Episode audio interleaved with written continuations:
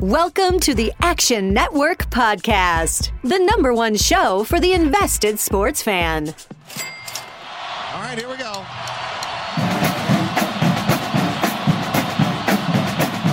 15,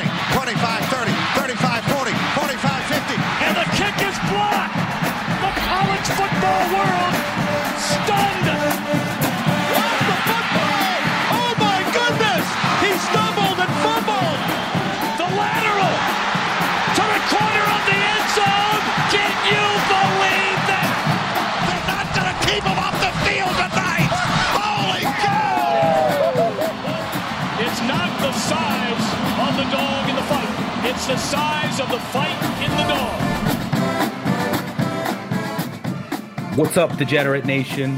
Welcome to the Action Network podcast. This is the 2019 college football season betting preview part eight.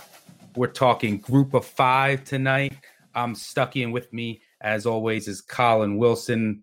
This podcast is going to be loaded. You ready to roll, buddy? This is where we get to talk about Texas State. This is where we got to talk about UAB last year. This is where we get to talk about where the money's really made in college football. These group of five teams. Yep. Little change of schedule for those that listen to some of the previous podcasts. We're not going to cover the independents. I know you, know you Notre Dame fans, you BYU fans always uh, ask me, when are we going to cover us? Independents, we're going to do next week. So this episode's coming out on Monday morning. The next episode is going to be a week zero preview. There's only two games, but we'll cover them in depth. We'll recap our favorite win totals. You know, I think we'll have a guest and then we'll talk about the six independent schools. Tonight, we're talking about the 60 group of five teams. I am going, Collin and I will mention all 60 teams. We're going to try and do it in an hour. Uh, we spent, I don't know, all summer in the last couple of days just preparing notes for this.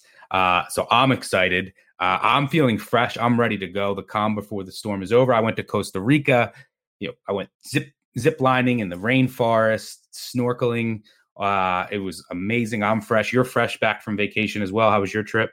Yeah, Oregon was great. I took my uh, two sons uh, up to the Pacific Northwest, uh, got away from the heat here in Oklahoma. We skied on at Mount Hood in August. We skied down a black with snow in the middle of August. It was amazing and completely refreshed. I am I am jacked and ready to go. No sleep until after March Madness coming up.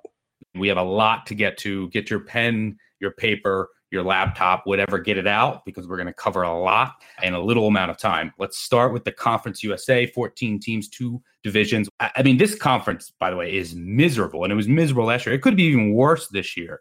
Um, but let's start in the West. The question going into it is can anyone beat North Texas? Mason Fine at quarterback pro prospect is back. You know, they're plus 450 to win the conference. They do host UAB, who's one of the challengers there. You know, Tyler Johnson will be back at quarterback, although they did lose a ton. And they have a solid running backs back, though, led by Spencer Brown. The question I have with UAB, though, is they lost four offensive linemen. Their schedule is favorable, though. I'm actually eyeing potentially Southern Miss to give North Texas some problems. What are your thoughts on the West, the top of the West? You know, the North Texas, UAB, Southern Miss, maybe La Tech because we'll get to UTSA, Rice, and UTEP who are at the bottom. So, what are your thoughts on the top of the West? Yeah, UAB is our darling. We, uh, you know, cashed a big ticket on them last year. That's great. That was last year. Uh, and, you know, I don't want to really fade them. I know there's a lot of people out there that say UAB lose a ton, but you're going to be fading a really good quarterback that a lot of people don't know about in Tyler Johnson, and you're going to be fading uh, what I think is probably the best coach in the entire conference in Bill Clark. So I don't want anything to do with that. Uh, so unfortunately, there's not going to be any money on the Blazers uh, either way for me uh, in the preseason. But you know, the bottom of this is just atrocious. Rice, UTEP, UTSA, laughable. Now, I think you know Southern Miss, North Texas, and La Tech is the question. Who's going to win the West out of this? In my opinion, the schedule is favorable towards La Tech. Uh, most of these teams have to come through Shreveport. Uh, they lose a lot in the front seven, uh, but uh, you know, like I said, they have a stellar secondary. Uh, already got a play on them on the Action app. If you guys haven't downloaded it and checked it out, or, or give Stuck and I a follow, already on La Tech. Uh, a lot of it has to do with you know they got a quarterback and a, and a wide receiver connection. Uh, it's extremely explosive. Uh, uh, J'Mar Smith is their quarterback, and Adrian Hardy. Uh, it's going to be their go-to connection. And I just like the fact that everybody has to come through Shreveport. Uh, their road trips uh, include UTEP, UAB, and Rice. I mean, that's that's pretty good for Skip Holtz. Now, Skip Holtz has never won this conference at all. He, he's made two trips to the conference championship game, still hasn't pulled it off I don't want to say he owns Seth Littrell at North Texas. Uh, you know, he's three and one straight up and against the spread against him. Uh, but you know, I mean, he does have an advantage as far as coaching goes. And the one thing about North Texas that bugs me stuck is that whole thing that happened with Littrell and Kansas State at the end of last year.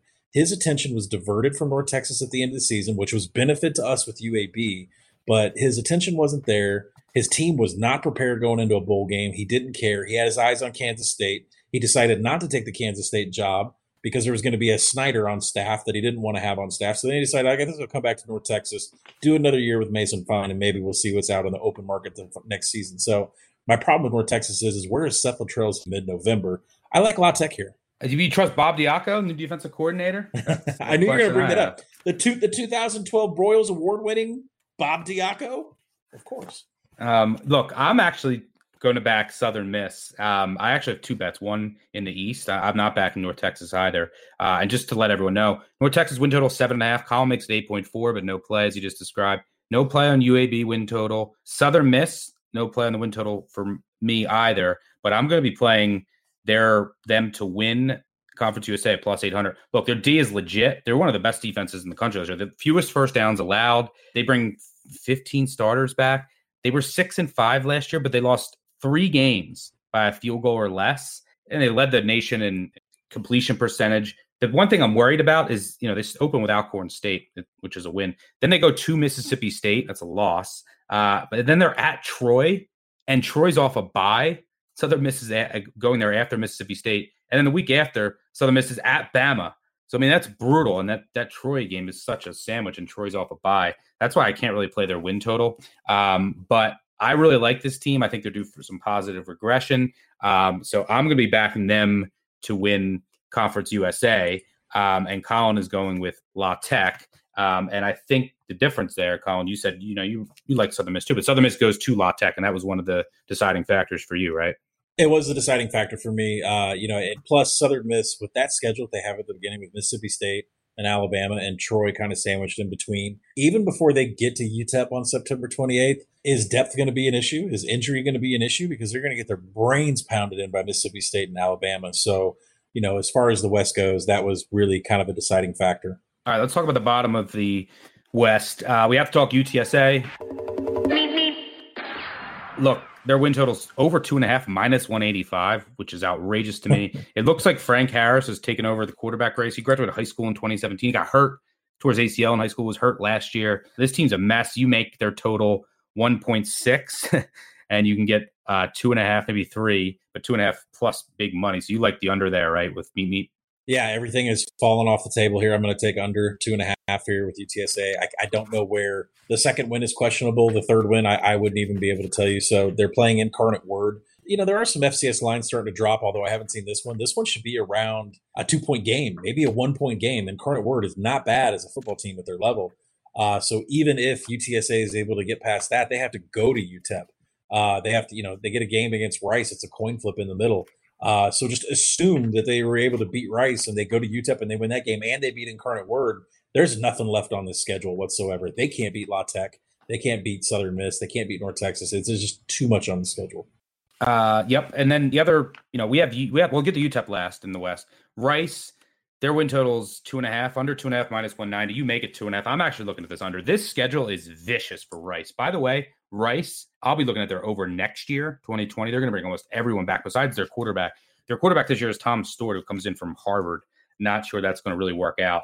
Uh, this team's still really young, but I mean, they, they go to Army, then they play Wake, then Texas, then Baylor, then La Tech, then at UAB. I mean, this schedule is vi- one of the hardest schedules I've ever seen for a Conference USA bottom feeder. Um, they're at UTEP. You know, their winnable games are really on the road at UTEP and at UTSA. That's really it. Where else are they winning? Marshall, Southern Miss at home, North Texas. I don't at right. MTSU. I mean, I don't see this the, team getting to three wins. There's no Prairie View A and M on the schedule either, right? So we can't have any skinny wins against that. Now they did get a huge, massive bump in returning production, but I'm not.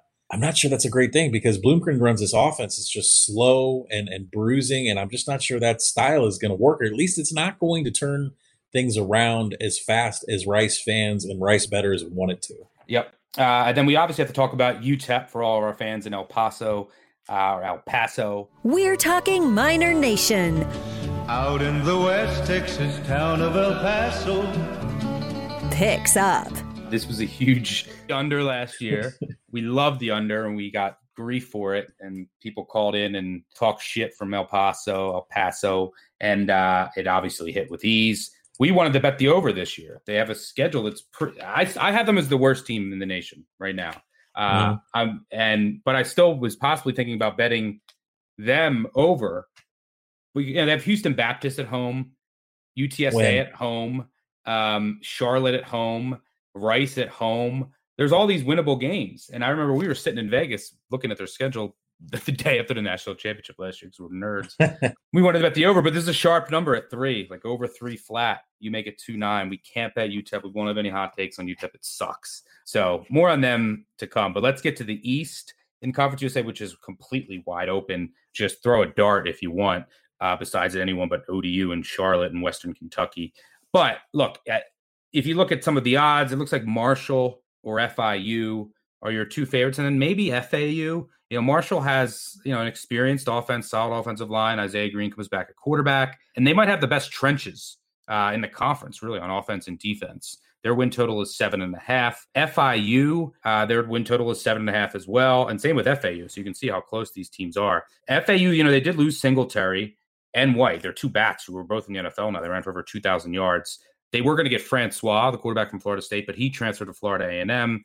They had this, you know, highly touted left tackle Ashley from Auburn who ended up transferring as well. So it really comes down to, you know, how well can Robison, their quarterback, perform this year. But their D and special teams were hard. Uh, they do have a good schedule, and you make it 8.3, but you're not betting the over there. And then FIU, I think we're both high on, you know, James Morgan, quarterback, had a great year last year. He's back. And then outstanding middle linebacker, probably the best defender in the conference in Sage Lewis. They're the heads of the offense and defense, and there's eight starters back on both. You know, and then they have their their running back, their best running back is back healthy. Good bowl season. He got shot last year. So I love this FIU team. Look, they start at Tulane. If they win that game, there's a potential they start 10 and 0 and then go into a bye before they play Miami in Marlins Park. So FIU is the other team I have to win this conference along with Southern Miss. What are your thoughts on the top of the East with Marshall, FIU, and FAU? But will the Dolphin be, will the Dolphin sign in Marlins Park be turned on? Will that thing be going off in the middle of the FIU uh, Miami ball game? That's the big question. So I think one team that we can kick out as you don't have a shot in the East to win the division is Middle Tennessee for me. I got them on, you know, under five and a half. Uh, this was a, a pretty early and, a larger investment for me, not just because you know the, the Stockstill connection is gone. Uh, you know, Brent and Rick are being split up after the quarterback has been there taking snaps since 2014. Uh, so this is the first time he's going to coach, you know, without his son. Uh, you know, since you know for a large period since 2014, and yeah, 122nd overall returning production. But in the in the days that they has he's not had his son as a quarterback, he doesn't know what to do with the offense, or at least they've never they haven't covered the spread. They've taken some serious losses. Uh, they have just one wide receiver with more than 16 targets, and that's Ty Lee. Uh, the defense was six in sack rate, and they lose 50% of their team havoc in the front seven. 50% of their havoc is gone. Uh, so that, you know, I don't expect them to be sacking anybody. Three of their first four games come against Michigan, Duke, Iowa, zero shot, not winning those games. And they don't have the depth to get through if they have any injuries. They start off conference play against the heavies. Marshall, FAU, North Texas, FIU. I mean, this is not the way you want to start off conference play, especially after you play Michigan, Duke, and Iowa. So, I mean, it's just kind of a murderer's row for schedules. Uh, they could sweep November and it won't even matter. I know the November schedule is easy, but they could sweep it and it won't matter. So I got under five and a half on Middle Tennessee. Yep. And you agree with me that FIU is who you like to get out of the East and you played them in the conference as well? Shop for the best number. If you're looking in Jersey shops, you're seeing it about I don't know if this is a regional thing. I mean, it's a really good point to bring out, but I've seen Florida International at plus 350. But out at the Westgate, they have FIU at eight to one to win the conference, which that I, I can't wait to get my hands on. But Butch Davis has done nothing but fast track the Panthers since he took them over as a four and eight team. They had eight wins in 2017. They had nine and four last year. Uh, you're right about James Morgan. He's a great quarterback. Uh, you know, they're 26 in returning production this year, and odds makers can't keep up with FIU. They went 10 and 3 against the spread last year, and Butch Davis is now 6 and 0 against the spread at home as an underdog. Now, I wrote a piece about this. I wrote a, a piece on the Action Network that you should go check out. I'm going to retweet them out here before play starts off about some of my favorite pieces that I wrote over the summer. But there was why does explosiveness line your wallet with cash? And FIU is the poster child for this. So both sides of the ball were tops in ISO PPP last year. The defense had a 1.07 rating, the offense had a 1.3 rating. What does that mean? The offense is a quick strike. They can get the ball down the field. They can have 30 yard plays. James Morgan is a big part of that, the quarterback. Uh, Captain Morgan, as they like to call him down there. You know, if Mason Fine wasn't in the conference, this would be the best quarterback in the conference. Defensively, a 1.07 rating. Nobody was getting anything deep on FIU. That translates into an against the spread record, and they're just the poster child for that.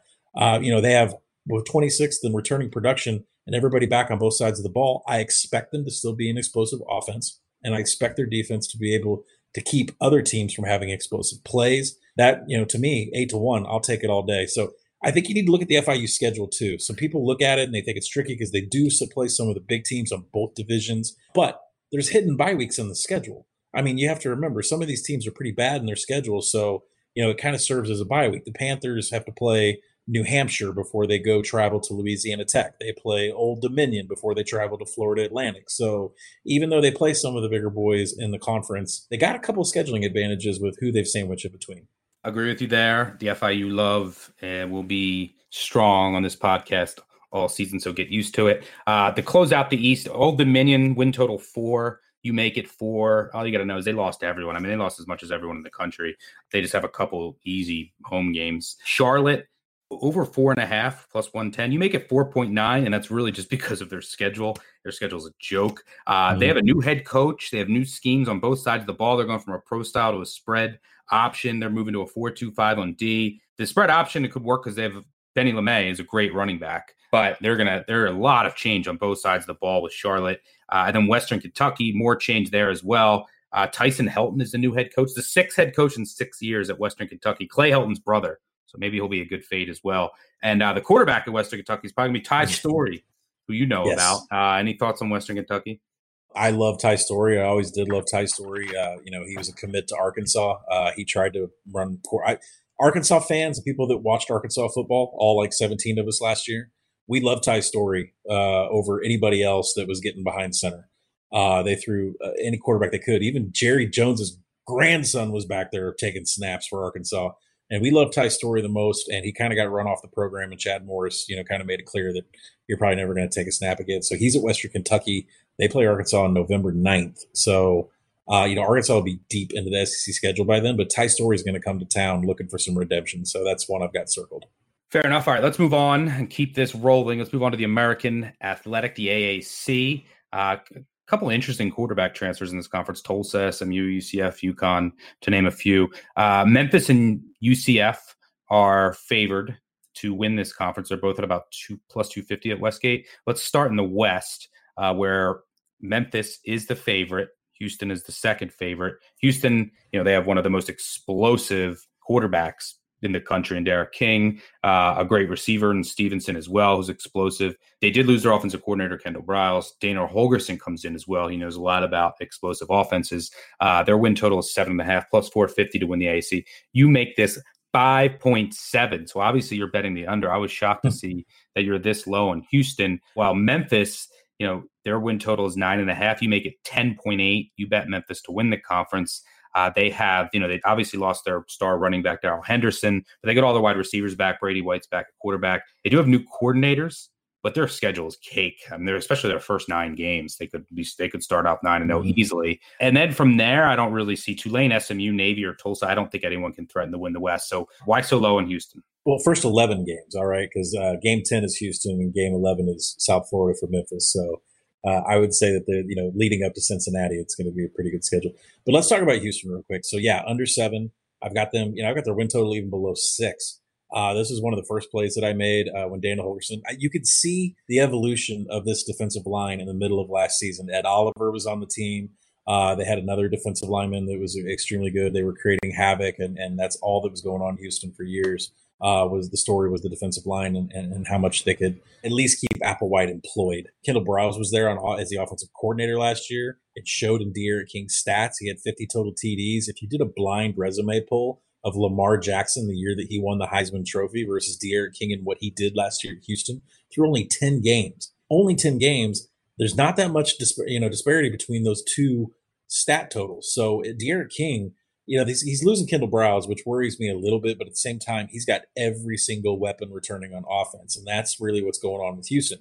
The reason why I like the under is they're going to be a explosive offensive team. They can't play a lick of defense. The secondary got blown away. The defensive line is terrible. If you want to find out how bad this defensive line is, go to YouTube. Go look up Army Houston Bowl game and find out just how bad this Houston defense is going to be this year. The problem is, is Houston plays a bunch of explosive offenses. If Houston just had a mid-pack schedule, then I wouldn't be so down on them. But listen to the offenses they're going to play: Oklahoma, Washington State, Memphis, North Texas, Central Florida. These are teams that are going to be able to score whenever they want against this Houston defense. I think 5.7 is the correct projection for these guys. I don't think it's going to be that easy for Dana Holgorsen. Now, on the flip side of that, some people may have noticed that I took D'Eriq King to win the Heisman. So there's a Heisman, you know, article out there. You guys can go read about who I really think is going to win and where my real investment is.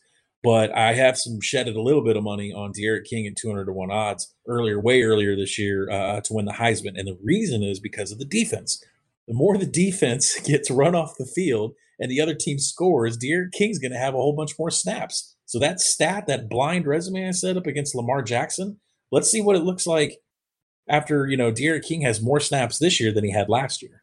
Yeah, I mean, I, I agree with you. that I think Memphis is the is going to get through the West, but you don't have any other win totals in the West. But there's these the four other teams in the West do intrigue me. I'm trying to figure out which one is really going to take that next step you know, Tulsa has Zach mm-hmm. Smith, the Baylor transfer at quarterback.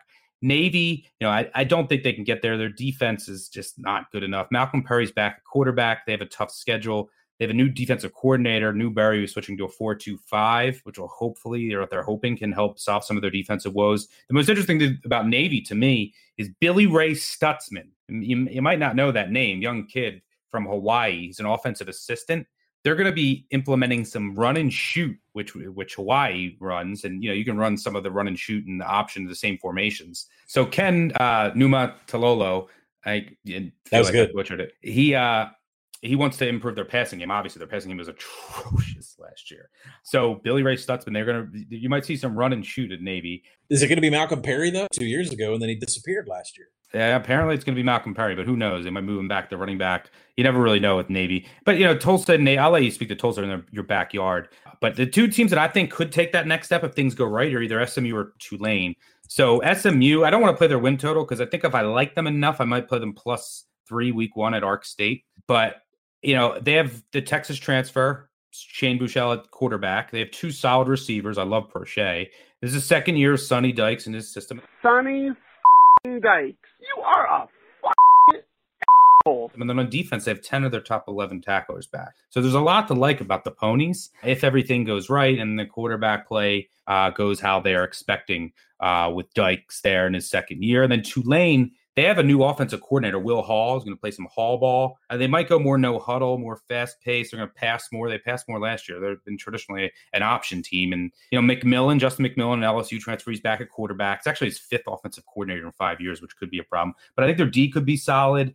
They have solid, really solid skill position players. And they actually had a huge transfer from McCleskey, wide receiver from Oklahoma State. He is a hell of a player, and I think one only one of the reasons that he went there uh, is because his dad, a former pro, he's a coach there. So you know they have some potential at, at Tulane. Do you, do you have any thoughts on either SMU or Tulane, or do you want to speak to Tulsa in your backyard? I'll speak to Tulsa. Yeah, they're a couple miles down the street from from the house here, and I think what was holding them back for a bunch of years was uh, they had their defensive coordinator uh, Bill Young, who was I think, been coaching since the early 60s. That's not an exaggeration. Uh, he, he has been around a long time. Uh, he has retired. Uh, so Phil Montgomery was, uh, Phil Montgomery is the old uh, offensive coordinator in the Baylor days when Robert Griffin III was there. So he was considered a quarterback whisperer, but it just has not turned out at Tulsa the way uh, that a lot of people up here thought it would. Last year's linebacker coach, Joseph Gillespie, he is now the new defensive coordinator. I think they knew that Bill Young was going to retire. I think they knew that he was on his way out the door because last year they started to install a 335, which is not the easiest thing to go to. But the second year of the 335, and they rank in the top 20 defensively in returning production. So I expect Tulsa to get to five wins. Uh, you can get the over, I think, at plus money on the four and a half if you shop around. Uh, but you know, I, they can flirt with bowl eligibility. It just depends on how far that, that defense can carry them. Because you know, we saw last year what the offense could do. You know, I mean, everything from Seth Boomer to Luke Skipper, Zach Smith is there. I mean, it the offense is is, is a little shaky to me, but I think defense actually has a has a, a bit of improvement. I, I think they could jump up into the top seventy five. So there's your Tulsa report. We'll have more on them throughout the year. So let's move on to the East. So just to sum up the West, Collin's on the under on Houston and Memphis to win the conference. Uh, I'll have my futures piece out mm-hmm. in favor of win totals next week. I'm still deciding on what I want to do in the West. Uh, in the East, we have. I know we're going to have some hot takes here. The UCF crowd, the Orlando crowd, who's itching to get in the voicemails for Collin. Your win total is nine. Collin makes it eight point one. Uh, UCF's won 18 straight conference games. Their offensive line is going to be solid, protecting looks like Brandon Wimbush, another uh, quarterback transfer from Notre Dame, who will be under center. They're plus 250 like Memphis to win the conference. So obviously, odds makers think it's going to be UCF Memphis in the AAC championship. There are a couple other interesting teams. Obviously, ECU and UConn are at the bottom, although Collin might tell you something different about ECU. We'll get to that. But Temple, eh, it's really interesting. Temple's had, I mean, I don't know, seven head coaches in the last eight months. Um, but Rod Carey comes over from Northern Illinois. They're an interesting team. So they have these head coach change, but they have a great offensive line. And then Anthony Russo, I like a quarterback a solid D, and they host both Memphis and UCF. Their win total six and a half. You make it 8.2. I'll let you speak to that in a second after I get to Cincy, who I do want to say, yeah, like you know, Cincy has a very solid team. Win total seven and a half. You only make it 6.9. They do have an excellent punter. I got to get some special teams in here. And James Smith, by the way, in Cincinnati. Um, Desmond Ridder, at quarterback is back since he has some potential. And then USF, uh, their defense is ugh, but Blake Barnett back healthy at quarterback. They do have a new offensive coordinator, but their offense should be explosive. I mean, Cronkrite's back in the backfield. Mitchell Wilcox is a star at tight end, maybe one of the best in the country. Do you see UCF getting to this title game and breezing through the East, or do you see any sleepers there? We'll get to ECU and UConn next. Uh, and why aren't you playing the UCF under, and why aren't you playing the Temple over with such discrepancies with UCF at 8.1, even though the win total is nine, and Temple you make 8.2 and the win total six and a half.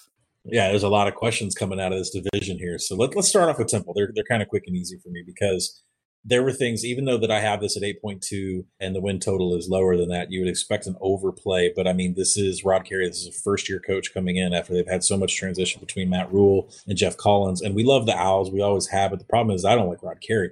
If you look at some of the efficiencies on defense and especially on offense, Northern Illinois did not get better. I, I, think he left Northern Illinois in a worse place than what they were when he first arrived. That showed up in against the spread. That showed up in their offense. So there's nothing impressive from his coaching past that makes me want to take a Temple over here. I, I'm I'm confined to letting that sit because that group of kids that plays for Temple, they have Geoff Collins and Georgia Tech on the schedule. If they lose that game, how deflated are they going to be for the rest of the season? I mean, that is their Super Bowl. So I just I just don't want any part of this win total you know, Cincinnati kind of got the number right where it's supposed to be. I know it was uh, it opened uh, and has been steamed uh, all, all season long. Uh, I do like them in week one against UCLA, so we'll get to that in a couple weeks. South Florida is going to be an under for me. Uh, you know, the Bulls ended last season on a six game losing streak, capped by a home game bowl loss against Marshall in the Bad Boy Mowers Bowl. So you know Blake Barnett returns to a, pretty experienced offense. Uh, I mean, I mean, there's just no bite to this South Florida team whatsoever offensively. Even though they're returning everybody, they do get a new offensive coordinator in, and Kerwin Bell. He was 27 and seven at Valdosta State, uh, but they're they just have a brutal November schedule. The defense is off the table. Can't even find it. Been over on the floor, looked for it. I can't even find it. They've fallen so far off the table. Well, I do want to say six and a half is the win total on UCF. Collin makes it 4.8. So really loves the under there. and UCF, it really comes down to they have just a favorable schedule. We've been over this on other podcasts. We'll be over this mm-hmm. a couple more times throughout the year, but they catch some good teams, Stanford, Pitt, in good spots for them and bad spots for Stanford and Pitt, uh, which is why you're not going under for a team that has won 18 straight yeah. conference games. But you're not. You're also not betting them to win the conference. No, I'm not taking Central Florida to win the conference. Uh, so let let me talk about Central Florida and why you guys bugged the hell out of me and you're already complaining about your ranking in the AP poll. It does not matter. The AP poll doesn't mean anything. The coaches poll doesn't mean anything. It's the college football playoff that means something, and you guys aren't getting in. You should have taken that two and one with Florida, in my opinion. I digress. Let's talk about the schedule. You're going to play Florida A&M, and then after that, you're going to have three non-conference games that you're probably going to pound your chest about and look and see. We played Lane Kiffin, we played Stanford, we played Pitt. Well, let's look at that a little bit more closely. You're getting Florida Atlantic the week after they play Ohio State. You're getting Stanford to come cross country in between two Pac 12 games, in between, I think, USC and Oregon. That's amazing. You're getting Pittsburgh. You're going to Pittsburgh to play them right after they played Penn State. Pittsburgh doesn't want to play you guys. All right. And you and you beat the hell out of them last year. And and we talked about Pittsburgh on the ACC pod. I like them for the ACC. I don't think they care about this game, especially after they get done playing Penn State, which matters a lot to them. So I think you're going to get over 8.1 wins. The math says 8.1. Situationally, you have the best schedule in the nation to say we are the best G5 team because you catch all of these good teams in bad spots probably going to go over the total and it's just going to annoy me. But you're not going to win the conference because my hot take on this is that East Carolina is going to win. Yeah, uh, East Carolina, one of your largest win totals. Their win total is over four yes. and a half, minus 190 or five, depending on where you look. That you make the 5.8. This is a team that brings in an entire new staff. It's basically the JMU staff from last year, and new head coach Mike Houston, uh, who basically brought his staff from JMU in. And before I let you get out, there's also UConn win total two and a half. You make it 1.8. I mean, they had one of the worst defenses in the history of college football last year. I don't care who they're bringing back. Yep. Or they still should suck. A quarterback, you know, Washington transferred, so it comes down to Mike Beaudry, a D two transfer from West Florida, or a redshirt freshman. UConn's trash. They probably have a couple games they could win at home, but I mean, the team's irrelevant. So ECU, uh, you just love the Dukes and JMU that much, and Mike Houston. You, are buying them yeah. to potentially win the conference. Yeah, that's all it is. Is Mike Houston comes over from James Madison. He won a 2016 national championship. Let's put it this way: I had a book shut me down. Like I fired a couple nickel shots on ECU, and then they said, "Nope, you're limited to thirteen dollars." So I won't name the book, but it was 300 uh, to one, I, and it went down to 80 to one. yeah, it's down to 80 to one because Collin got shut down to a 13 dollar bet. So the next time I'm in town, I have beers with the bookmaker. I'll, I'll let him know what happened. But uh, no, there's a reason I like these guys a lot. Uh, you know, I thought there was a stellar hire in Mike Houston, who almost ended up at Charlotte. Crazy story if you guys go read about that. He was going to end up at Charlotte, and uh, last minute ECU swept in and got him. You know, he's he's perfect as a head coach. He, it's time for him to take the level up. He brings everybody in from James Madison for the over four. It's a schedule that includes Gardner Webb. It includes William and Mary. Uh, that's going to help them get to five wins. Uh, their quarterback is fantastic. His name is Holton Ahlers. If you guys want to go look him up on YouTube, these splits on him and his limited action that he played last year as a freshman. He's now a sophomore. He had a 12 to 3 TD to INT ratio, but he was also the team's leading rusher. He had 693 yards rushing and six total and six TDs on the ground. So I mean that gives him an 18 to 3 TD to interception ratio. You know, they have seven offensive linemen that return with at least one start last year. That's a deep offensive line that's going to be able to protect him. I think the Pirates are going to flirt with a bowl this season. Uh, their schedule is not that tough. I know UCF's in there. Uh, we mentioned how I don't like Temple. You know, South Florida, I don't like at all. They get a game against UConn, which is a freebie. East Carolina, I think, is going to be in a bowl. You know, at 300 to 1, 200 to 1, 100 to 1, 80 to 1. If I all I have to do is play Central Florida on the other side when that game comes up, fine, so be it. So October 19th, you know, the point spread is going to be somewhere around what, 24? I mean, it's a shot in the dark, but I think East Carolina is that G5 team that can have a huge instant turnaround in one year. I can't buy it. Now, I appreciate the bold stance. That what, and I think that the hire Mike Houston's a good hire. I just don't know if he could take a team that got absolutely fucking trucked by anybody with a pulse last year. I mean, I, the, the, two games to end the year at Cincy, they lost what 194 to nothing or something. I think it was 60 to six, and then they went to NC State and lost, I think, 60 to 3. I think they kicked the field goal at the end. It was 58 3 they lost. They lost at, at NCA and T. Uh, they lost 49 to 6 at Temple. Maybe they can get the five wins because they're easy schedule, but we'll, we'll debate about they, ECU. They that's, just, that's what scares me. I played them against NC State that game. Oof. All right. We'll have much more on ECU throughout the year. Collin's love affair with the Pirates. Um, all right, let's move on to what you're all been waiting for some action. And look, this looks like a down year in the MAC, to be honest, compared to what it usually is. There's some new coaches Central Michigan, Akron, Bowling Green, Northern Illinois. Uh, but let's start in the East. Uh, which looks much more wide open and weaker again than the West. You know, you have Buffalo win total at six. They lost Tyree Jackson. They lost their two wide receivers, Anthony Johnson, Osborn transferred. Mabry also transferred. Their D only returns three starters. Win total six, you make it 6.4, but Buffalo could be a mess. And the team, I might be looking to fade early. Miami of Ohio, let's take a minute to pour one out for Gus. Gus Ragland, who we loved at quarterback, they got robbed. Still mad they didn't go to a bowl. They lost a ton on offense. Uh, we don't trust Chuck Martin, who's never won more than six games. Their win total is five and a half. Miami of Ohio and Buffalo, those are the two biggest challengers to Ohio, who should walk really to the MAC championship. They did lose, you know, let it running back and Papi White, their best receiver, but Rourke returns at under center. They have good special teams as they always do. They're off a bye before they go to Buffalo. Uh, this is a revenge tour. Uh, I think for Ohio, they lost a lot of tough games to Northern Illinois, to the games they should have won. Miami of Ohio. I think Ohio is the play here. We both, when we talked right before this podcast, we both played them at plus 250, plus 300, wherever you can find plus 250 at Westgate right now to win the MAC. Miami of Ohio, you actually make 6.4 and their win total is five and a half, but you don't trust Martin either, and we're high on Ohio. Would you agree there? The head coach of Miami of Ohio, he cannot. It was a it was a problem leading up to last season, and finally there was a couple of games where he turned it around, but just could never win any close ones. So I don't trust them. And Gus Ragland was the big reason, you know, that that we wanted to back them as frequently as he could. Plus, they were they were good at defending the rush. They lose some pieces from that. Yeah, they're two best linebackers. They're studs at yeah. that four two five, and that's those are huge losses. Yeah, I don't trust them. What you know, as far as I can throw them. So definitely don't like them. And then you know, uh, you we talk about Akron. Akron was one of the teams two years ago. I mean, we talk about Ohio has revenge. Two years ago, Ohio was supposed to be in the conference title game, and Akron kind of slipped their way in with Kato Nelson. So, uh, you know, Akron's a team I think has the possibility to compete with UTSA and UConn as the worst team in FBS. We'll see how the power ratings go after a couple weeks. But uh, uh, Bowling Green, I'm, I'm taking under three. So one of the plays I've got in this conference, you know, player turnover, new coaches and Scot Loeffler, new schemes, no depth in the program, quarterback gone, everything that you need to put in your mixing bowl to get an under and cash a ticket at a window. Uh, Bowling Green's got it. So Scot Loeffler has never improved any any team he's ever stopped at.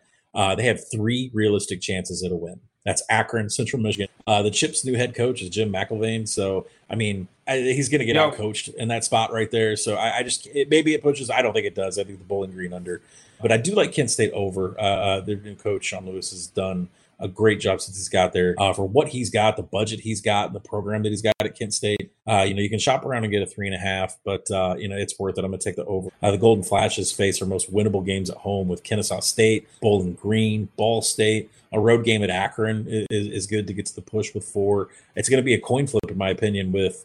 Uh, a Buffalo team, you already mentioned it. I mean, with what they lost, uh, you know, wide receiver and quarterback, uh, that's going to be a rebuild kind of there. And then Miami of Ohio, again, is going to come back to the pack. So I like Kent State over four. I think at a minimum that it pushes. Yeah, you mentioned Bowling Green. They're switching from an air raid to uh, a more, you know, they're going to run the ball more, rely on Andrew Clair, who is a solid running back. But, you know, Lorenzo Tabor and their left tackle was the Smiths. They lost their best wide receiver to the NFL. Uh, their quarterback Doege, is gone. I mean, this team's a mess. Akron, experienced offense and Kato Nelson back under center, but new coaching staff, they're switching from a spread to a pro style attack. They want Nelson in, in, the pocket more. I don't know why. His best asset is his legs. Disaster. I mean, their their wide receiver Morris was shut down. Their D is wretched. I agree with you there on Akron and Bowling Green. Kent State, yeah, I, I think they could improve this year in the year two under Sean Lewis, you know, and they have Woody Barrett back, the Auburn transfer. Speaking of which, week three, they go to Auburn. And Gus Malzahn, he never likes to show things when they play these, uh, you know, inferior teams. You know, I want to look at Kent State there as a live dog. The problem is their offensive line is really small, and going against that Auburn defensive line is a nightmare. And I know mm-hmm. Kent State plays a hurry up, and then Sean Lewis wants to go, go, go. But they have 80 snaps per game last year. The year before they were at like 66. So, but I still want to play an under. I don't think I think Auburn will be go vanilla, and Kent State won't be able to move the ball at that offensive line. Uh, but I do think at the conference uh, in the MAC, they can have an improvement. I, I agree with you on that over there. Uh, but we both agree in the East, it's all about Ohio. Um, and we're both on them to win the conference. Let's move on to the West, which I think is a three team race, or you know, I, I think it's a two team race. Some people say it's a three team race between Northern Illinois, Toledo, and Western Michigan. Western Michigan, you know, the problem is their best receiver, Jayden Reed, who's a freshman All American, he transferred to Michigan State. And then, you know, they had another wide receiver transfer to App State. You know, so they have Wassink coming back at quarterback, but can he stay healthy? Um, you know, they're good with him. I think they're 11 6 with them under center and 2 and 6 without him. Uh, but losing those two wide receivers hurts. Um, they also have bad bye weeks. So I think it comes down to NIU and Toledo. NIU, the, there's a quarterback battle. Ross Bowers from Cal and Childers last year. You know, they do have Harbison back, Tears on the uh, at wide receiver. They have a new head coach, Thomas Hammock, who is the Ravens running back coach, who's at Wisconsin. They're going to run it a lot. I think they're going to rely on Harbison. They could be a, a good under team, even though they lost, you know, Sutton Smith and, and Josh Corcoran, their two best DNs. I still think their D should be solid, but we'll see how much of an impact those two losses are. But you know, Northern Illinois not buying. I think it's Toledo that's going to come out of here. You have Guadagni back at quarterback. Uh, they have a strong running game, even though they do have to replace their top three receivers. I still think they'll be okay with that favorable schedule. I actually think they're a live dog week one at Kentucky, catching 11, 11 and a half. Uh, so, what are your thoughts on the top of the West uh, between Northern Illinois, Toledo, and Western Michigan? As far as the bottom, like Eastern Michigan, Toledo, Central Michigan, they have some of the worst returning production ranks on defense. So, it, it uh, when Stuck starts off the MAC and he says that this is a rebuilding year for the conference, it it truly is. I mean, it's a reset as far as Northern Illinois getting a new coach. Toledo's schedule and cross division games versus what Western Michigan has in cross division games is what makes the difference for me. Toledo's schedule uh, includes Buffalo. It includes uh, Bowling Green. It includes uh, Kent State. I mean, those are those are the three teams from the East Division uh, that are all you know three of the four worst that are in, in the bottom on the other side. So they have a much uh, easier schedule, at least cross division versus say Western Michigan, who's got to play all the big boys. They don't have as easier of a schedule, and most of their the toughest games are on the road. So there's definitely a big difference between Toledo and Western Michigan and their strength of schedule within the own conference, which you know, and Toledo hosts between the two when they go head to head. Yeah, yeah. I mean, some other notes on some of those bottom feeders. Uh, you know, Eastern Michigan should have a good secondary. Mike Glass is back at quarterback, but they have questions on the interior of their offensive line. Their you know defense, they lost Maxx Crosby, which is huge, went to the NFL, and their best linebackers are gone. They only play five home games, you know, but their win total six and a half. You make it seven point one. They have some winnable games on that schedule. Then you get down to the real basement, and you know, Ball State. Riley Neal is gone. He went to Vandy. James Gilbert is gone, a running back their defense should be pretty good. I, I think they're going to be, you know, they'll have a lot of experience. I think they're going to be a pretty improved unit. I'll look at the under versus Indiana, but their offense is going to struggle. And then Central Michigan, you know, Jim McElwain, you mentioned, is in there. They were one and eleven last year. Quinten Dormady should be the quarterback. He was previously at Tennessee, lost his job to the starter there now, and then was at Houston, lost his job at the starter there now. Now he's going to go to Central Michigan. But I mean, look, they have a great kicker. That's about all I can say about Central Michigan. They lost two first team All MAC corners, and they were one and eleven last year. So they're both in the NFL, by the way. That's all you need to know. Charlie Frye, by the way, is the offensive coordinator. If you remember him, the former Akron quarterback. But there's some bad teams in the MAC this year. You know, I look at Bowling Green under, Ohio over, but I prefer Ohio just to win the conference. But actually, yeah. look at Toledo over with that schedule. And uh, I think you can't go wrong going with some of these other bad teams under. But would you agree Ohio wins? And I'm going to say they beat Toledo.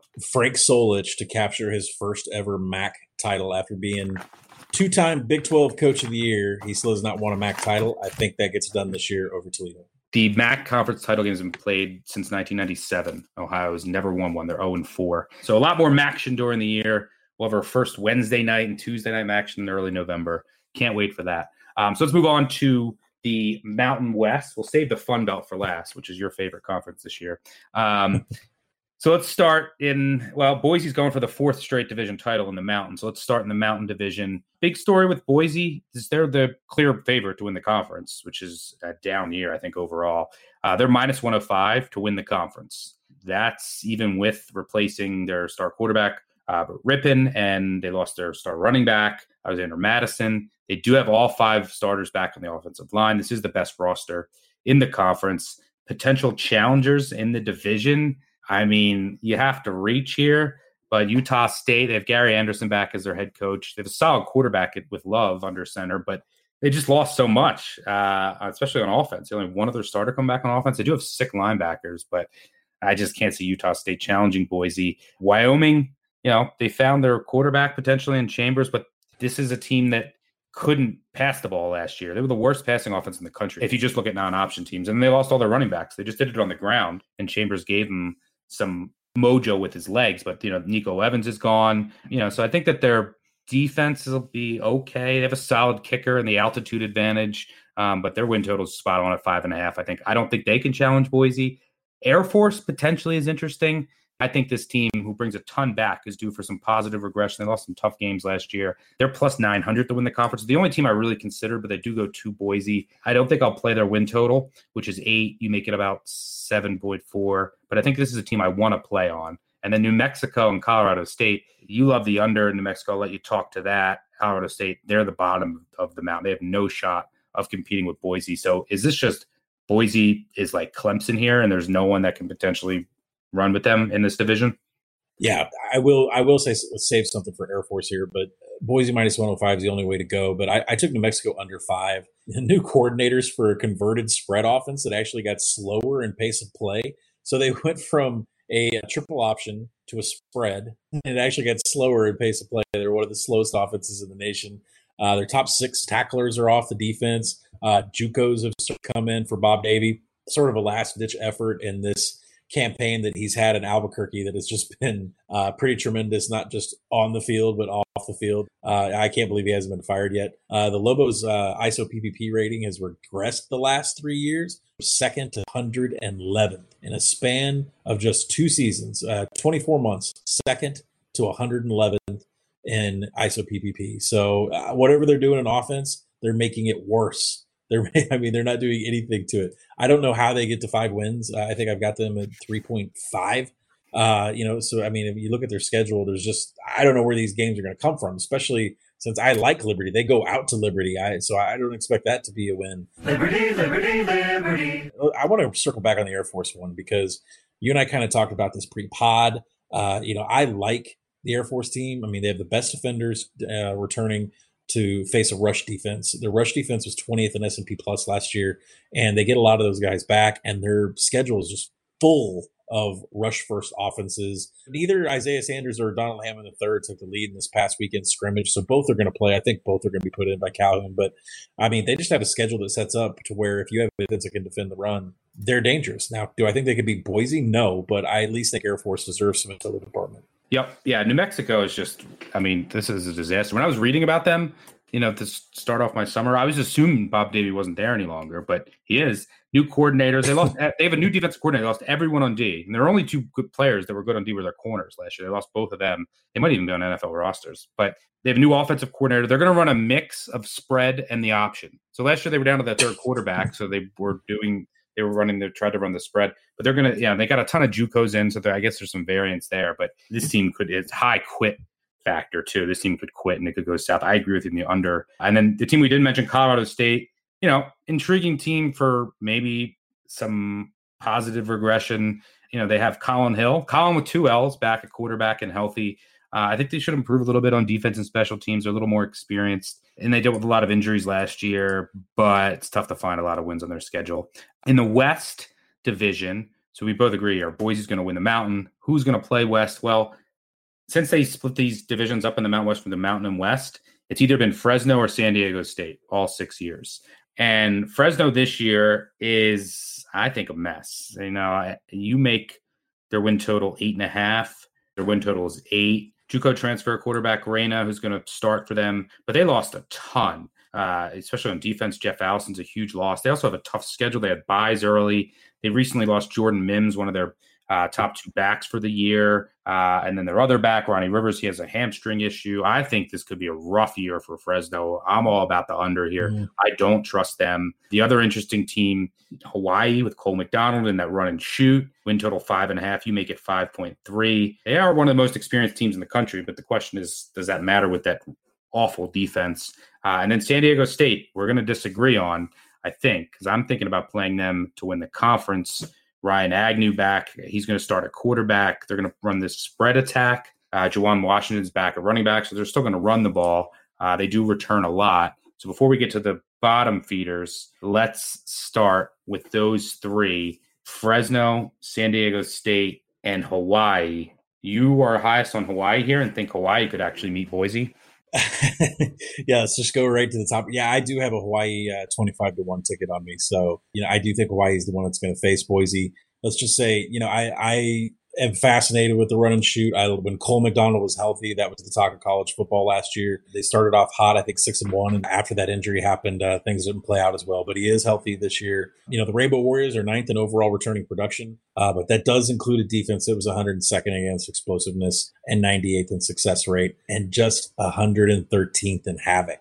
They're essentially a crossing guard that's always got his hand uh, waving for you to cross the street. I mean, their defense is uh, is pretty bad, but I am I, I do like Cole McDonald, and this is the West Division of the Mountain West, which means it's defense optional. It's Mountain defense optional uh, division. So I do like Hawaii just because the schedule also they will play two only two of their final seven games will be on the road. So you have to go to Hawaii and beat Hawaii for the remainder of the season, and a lot of conference play happens out there. So uh, I'm, I'm pretty excited, you know, just from a scheduling standpoint, and if Cole McDonald can stay healthy, uh, they have a, uh, plenty of plenty of returners at uh, offensive line.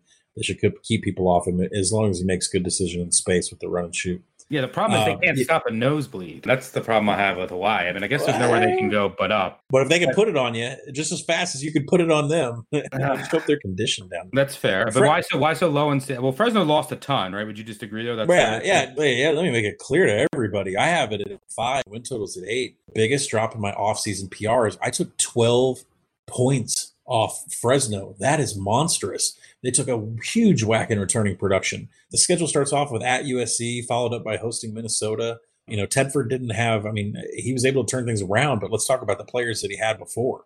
We'll, we'll see how far they regress. We'll see how good they are in their first couple games. I mean, you and I are not out itching to buy USC in week one. Uh, you know, so we'll see what Fresno's got. I mean, that may be a, a sneaky play, but I just can't get behind Clay Helton. Uh, so yeah, I think you're right about that. But then I think the disagreement between you and me comes with San Diego State. I mean, this whole Rocky Long, we're moving to the spread, but we plan on running just as much. They were 11th in standard downs run rate. They were 30th in passing downs run rate, but they're moving to the spread. Really uh, a little bit of confusion to me. Uh, Ryan Agnew is going to start at quarterback, and Juwan Washington is going to be at running back. That's well known. But every other starting position is up for grabs. Rocky Long came out after the scrimmage the other day and said, I have 10 to 12 guys looking to win spots on the offensive line.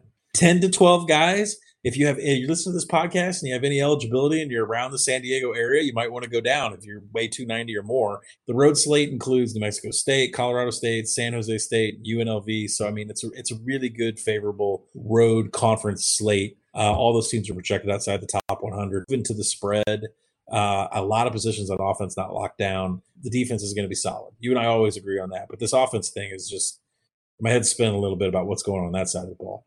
That's fair. Uh, we'll be debating more about them. Uh, the teams that we don't think have a shot to win it, um, Nevada. You know, look, I, some people are higher on Nevada. What up, Preston? You know, the Christian Solano was their quarterback who got hurt, and he's out till October. Then they have Malik Henry for you last chance U fans, but he's been hurt. You know, it could be redshirt freshman Carson Strong, who looks like he's going to be the starter. A lot of questions at quarterback. They lost a ton, including on defense. They're three three five. They lost Malik Reed, who was just an you know do everything defender. So I think Nevada's going to struggle. Their win total is six, and you know UNLV I think is a mess and think it could go south quick. Armani Rogers is back at quarterback, but they did lose running back Lexington Thomas. There's not much to like about UNLV. Uh, you make the win total is four. You make it three point one, mm-hmm. uh, and then San Jose State. You have Josh Love, quarterback. I think he has some promise. By the way, there's two Loves at quarterback in the Mountain West. Uh, Jordan Love for Utah State, who went to Liberty High School. Liberty, Liberty, Liberty. But San Jose State, can they do anything on the ground? One of the saddest rushing attacks I've ever seen last year. They are fairly experienced. Maybe they get a little better, but their win total is two and a half. You make it 2.7. Who cares? San Jose State's irrelevant. But you're low on UNLV, but jaded that you missed the total. And Thoughts on yep. Nevada? Yeah, UNLV is an underplay. Even at four, it's still an underplay. The problem is, is I was in Las Vegas when I believe the Golden Nugget was the first to put out win totals, and they put out a five, and I didn't get there fast enough before that thing got moved uh, down to four and a half and down to four. So, as a gambler in the past, when I see a number and I can't get to it fast enough, and I can't get the best of the number, I pause and I hesitate into buying a worse number. It's the same thing with juice. I usually will wait around on totals until I get the correct juice that I think that I can get. But with the five, I just want to get it. So now I'm just being bullheaded about a UNLV under, which should be played at under four. Uh, you know, San Jose State, hey, they're on Arkansas schedule. You never know. Could be an amazing day when they fly out to Fayetteville. Nevada, I understand. Uh, you know, some people think Nevada is going to be uh, pretty good, but Malik Henry from Last Chance U, he didn't even play in the latest scrimmage. He's uh, he's got a torn up hamstring. Uh, Carson Strong elevated his game. Uh, Calhoun really liked what he did there. It looks like Carson Strong is going to be the starter, but you know the Wolfpack's biggest losses are in the secondary, and they open up their season with Purdue and Oregon. If you don't think Justin Herbert ain't going to pick the Wolfpack apart, uh, you know three of their eight conference opponents are coming off of a bye week, so you're going to get three you know fresh teams uh, you know in your conference play, which is not a good thing. So uh, I think the six total is, is spot on for the Wolfpack. I don't have any plans for them to to win the West. Uh, just me and my crazy uh, run and shoot uh, with the boys on the island there, uh, having a bunch of home games in November and October is what I like. First, there's a fade. We love the under, and we think that that is going to either open. That's going to open up the West for you know someone to get to the championship to to play, presumably Boise, and then we just disagree on which team we think is going to get there. I think it's going to be San Diego State. You think it's going to be Hawaii. Um, so that's probably why I'll go San Diego State to win the conference, and you'll go Hawaii. Um, all right, so let's move on and finish up with the Fun Belt. And this is Collin's favorite conference this year. And if you haven't had enough hot takes, you're going to get some uh, here in the Fun Belt. Uh, but let's start in the App State's the clear favorite in this conference, by the way. Uh, Zach Thomas is back at quarterback. They bring everybody back. I think they bring 20 starters back. They're minus 120 to win the conference. Let's start in the East uh, uh, with the favorites. The three favorites. This should be a three team race. App State's clearly the favorite. You know, win total nine. You make it right around nine seven. Their two primary challengers are Troy and Georgia Southern. Troy, which is plus 500 to win the conference, they have the benefit of hosting both Georgia Southern and App State. Uh, they have running back BJ Smith, who's a stud, and then Georgia Southern you know, the triple option team, Shai Werts is back at quarterback. Problem is they have a brutal road schedule. Um, tell me about what your thoughts on the, the top of the the East and the Fun Belt. Shai Werts is back at quarterback, huh? He had a little incident with some bird shit on his windshield. They thought it. They thought it was a, a banned substance.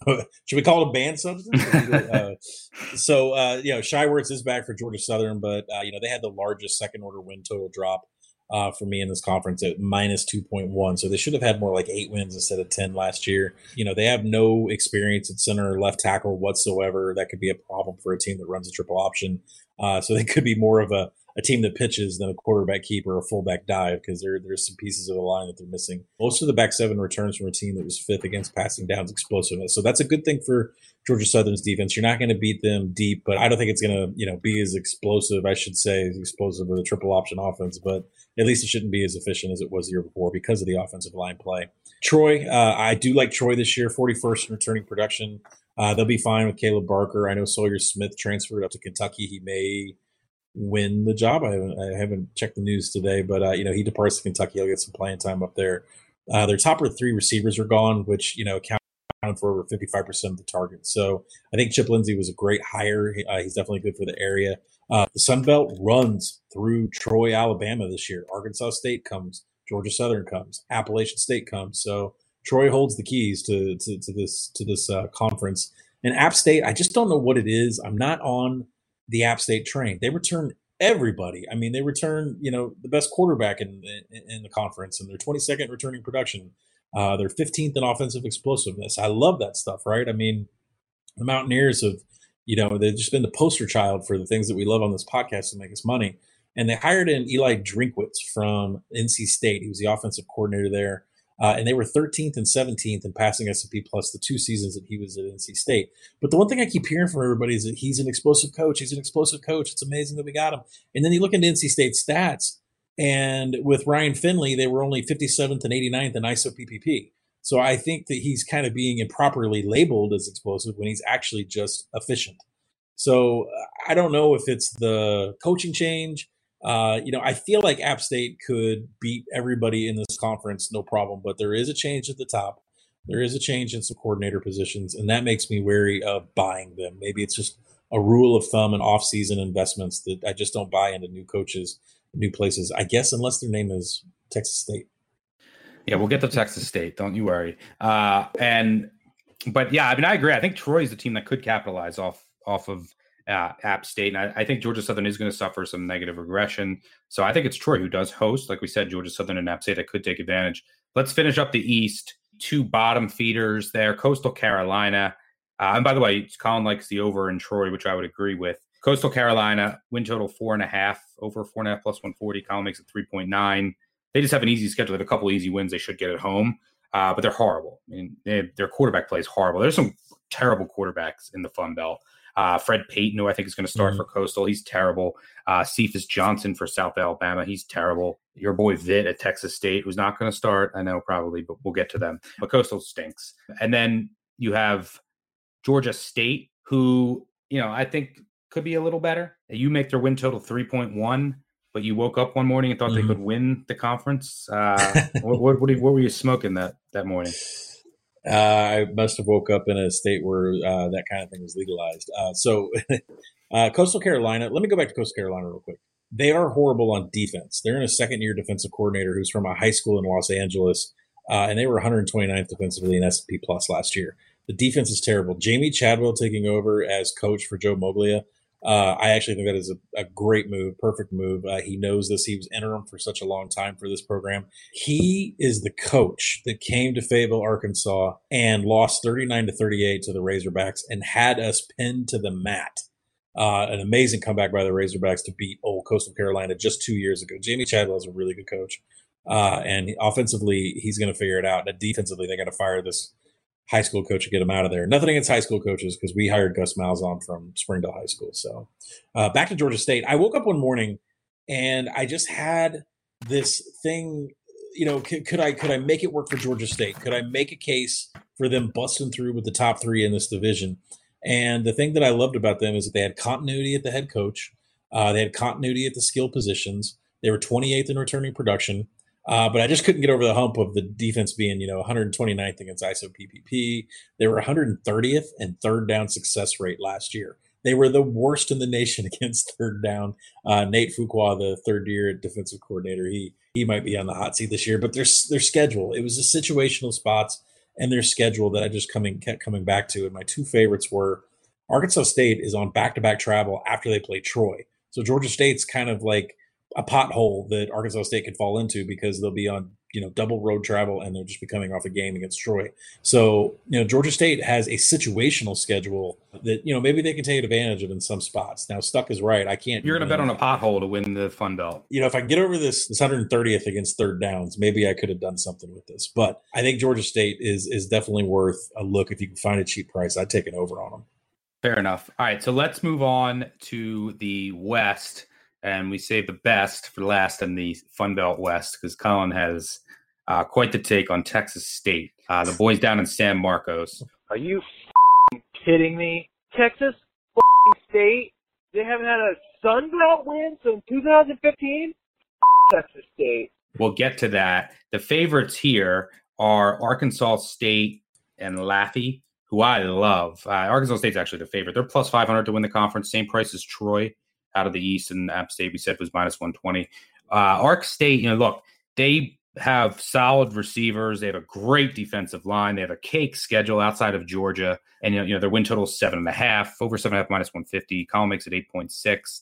The problem is where I, I don't love them is they lost Justice Hansen, their star quarterback, and I just don't. I'm not a believer in Logan Bonner. I'm sorry. So I think that they're going to take a big step back because of quarterback play, uh, despite all the other things that are working in their advantage. And I think I'm buying La Laffy, Louisiana Lafayette. I feel like they I call them something different every time. But they have 17 starters back, an elite rushing attack. 10 to 1 at Westgate, shop around. Their win total is six over six minus 145. Collin, you make it 5.6. But I love Laffy. I guess you could also make a case for La Monroe. Uh, win totals five as a sleeper. You make it 5.2. They return a ton as well. A lot of these teams in the Fun Belt return a lot of production, a theme throughout.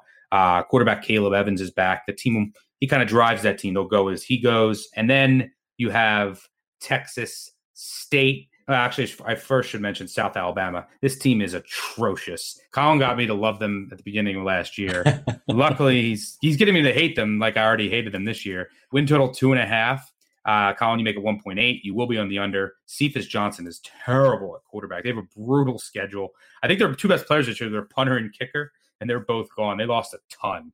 Uh, so right off South Alabama. Uh, but I like Laffy to take advantage. Some people like Ark State, but I'm not buying Bonner. Collin likes Texas State. Win total four and a half. He makes it five. He likes the over to win the conference, to win the West.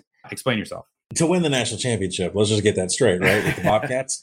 Let's start off with South Alabama. I know you're mad at me about last year. I, I could not get over the fact that South Alabama had three wide receivers that were like 240, six foot five. They were like SEC wide receivers. And I thought all you had to do was just throw the ball up and let these kids go get Stanford it. So I style. kinda- yeah, I, I think I fell under some local news reporting, some sort of trance last July about how much I love these guys and their and their coach that came from Central Arkansas. So uh, that aside, uh, South Alabama's got depth issues. Uh, it's going to be a problem with the Jags all season long. They have a tough schedule. Uh, they're going to be double digit underdogs in 10 games this season. 10 games. I mean, the win total is two and a half.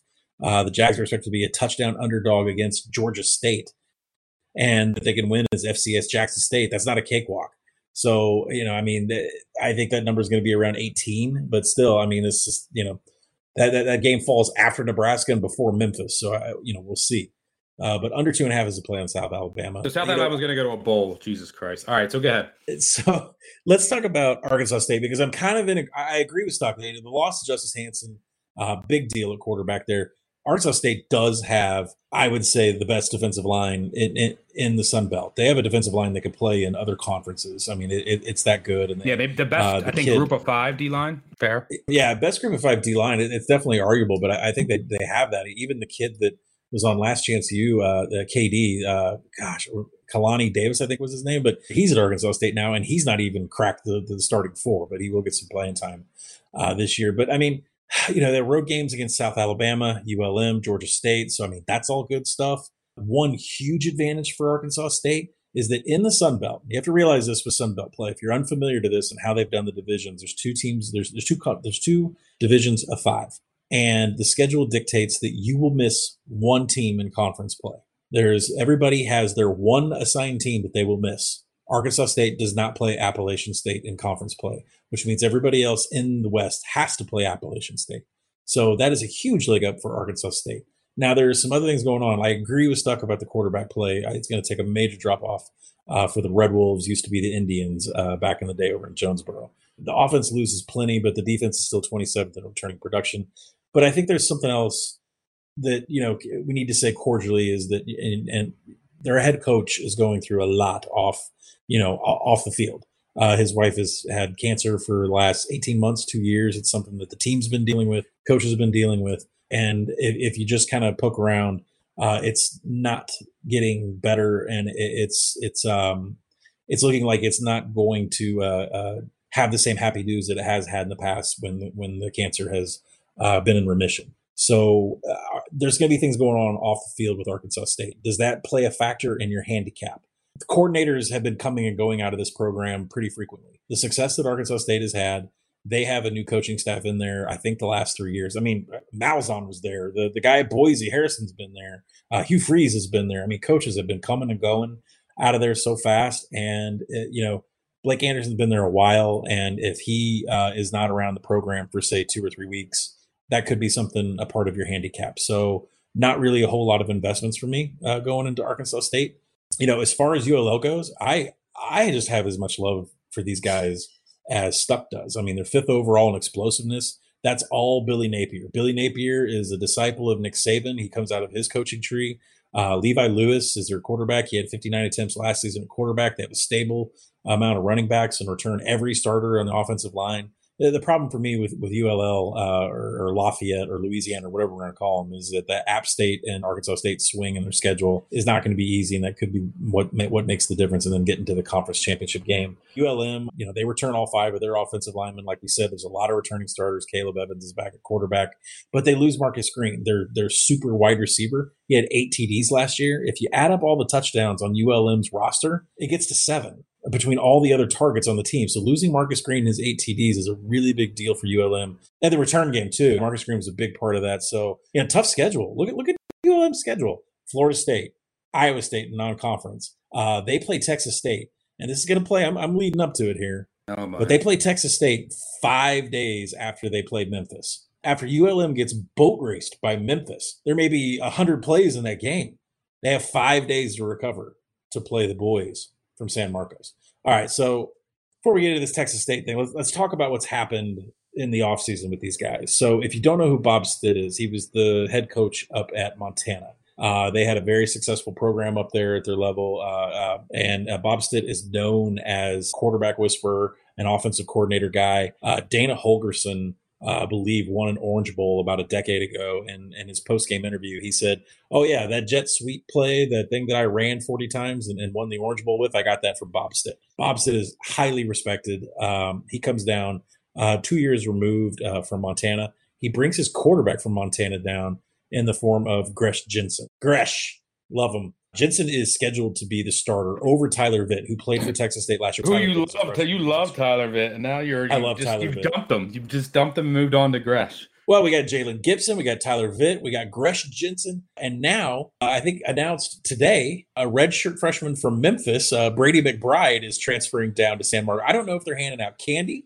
I don't know if the if the female student body's looking good, but everybody wants to play in San Marcos. Everybody wants to be a Bobcat these days. I mean, I, I don't understand how things change so fast. I it's almost like there's something in the water down there. But uh, Jensen got the Gresh Jensen uh, got the start at quarterback in Saturday's scrimmage. He looked good. Uh, Spavital came out and said that he was most impressed with Tyler Vitt. So they really haven't named who the starting quarterback is going to be yet. Of course, Vitt can do it with his legs, as to where Gresh Jensen is more of a pocket passer. Texas State has the top Sun Belt recruiting class from 2017. Those guys are all on the roster. They have third in the nation in returning production, and that includes a bunch of guys that were in that top recruiting class from 2017. So they have the talent to at least do something. They have a great situational schedule. They avoid playing Georgia Southern from the East. Well, we just talked about how Georgia Southern is going to be down, but when you can avoid a triple option team, what that means is, is you don't have any throwaway work. Your defensive coordinator doesn't have to prepare two weeks in advance and you know with, with game preparations for a triple option offense that you're just going to throw away because you're not playing Army again. You're not going to play anybody that runs a triple option. So any work put into Georgia Southern is kind of a hassle for some of these teams. They don't have to worry about it. They don't play Georgia Southern from the other side. App State, when they play App State, App State will have look ahead to Troy. That is their biggest game of the year, and App State only thinks about Troy, and they got to play Texas State first. They get a bye week before they face ULM. Uh, ULM, like we said, they'll be off five days rest uh, after a boat race with Memphis. Uh, the only problem is that Arkansas State game. We can't get to the Sun Belt Championship unless they can beat Arkansas State. So that is where, if you're going to invest in any of these futures, let's talk seriously about this. I mean, this number has been 150 to 1, 100 to 1. I'm not saying go out there and throw a whole bunch of money on it. If you're a $500 better, think about throwing $50 on it. But if you get some money down on this, I mean, you're going to be in a hedge situation against Arkansas State at least, and then you're going to have to deal with the App State monster in the championship game. But you know, supporting a first year coach with new schemes on both sides of the ball, you know, it's worth a shot at this price. It's really all about price. I would stop buying Texas State at 80 to 1. I'm seeing 80 to 1 around a lot of shops. That's when I stop buying. So just word of warning there. This isn't go out and just open up the floodgates and buy anything. Just make sure it's above 80 to 1. Uh, the schedule screams opportunity. All the talent is back. And this is a very, very high respected coaching staff. Yeah, Spat, Jake Spavital, the new head coach. They do bring everyone back with new coordinators, but you're buying Gresh and Stitt, the Montana connection. Yeah, San Marcos. I mean, I guess it's Texas State and a bunch of outlet malls. I guess, Collin, you'll be heading down there to shop if uh, I think you still have to make it down to Birmingham to celebrate your UAB ticket. But this is your your big shot this year. I'll be on Laffy. I'm not buying Texas State, but you make a good case, and uh, I think I'll join you on the over, but not to win the Fun Belt. So that covers all 60 group of five teams. I think I mentioned every one. Collin, I think you did too. There might be a couple that you Mhm. didn't mention when I was just going through. We did it in almost just a little over an hour. We hope you got all of it. And if you didn't, tune in next week because in our week zero preview, so we have two games next week. Uh, we have the big one, which is Miami and Florida. And then we also have Hawaii and Arizona. Uh, totals sitting around 70, 71. So it could be a shootout. We'll go into both of those games. We'll have a guest. We'll also cover the independents. We have six schools left to preview. So we'll cover, you know, for your Notre Dame, your BYU fans, and uh, I guess there could be some New Mexico State fans out there. And then obviously we have to cover Liberty, Liberty, liberty, liberty. and Army, two of the podcast's favorite teams uh, last year. I hear Hugh Freeze has some time and uh, laying on his back. He could probably come on as a guest. Freeze. So, what are your vices? I have been known to chew a bit of tobacco when I get a little tired. We might have to do that. And Buckshot.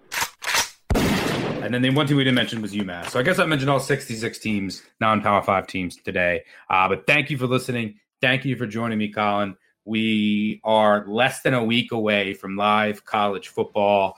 I can't wait. Thank you for listening again. If you haven't already, please rate us, leave a review. It really helps. Subscribe, unsubscribe. You know the drill. We'll catch y'all later in the week. Cheers. Peace out.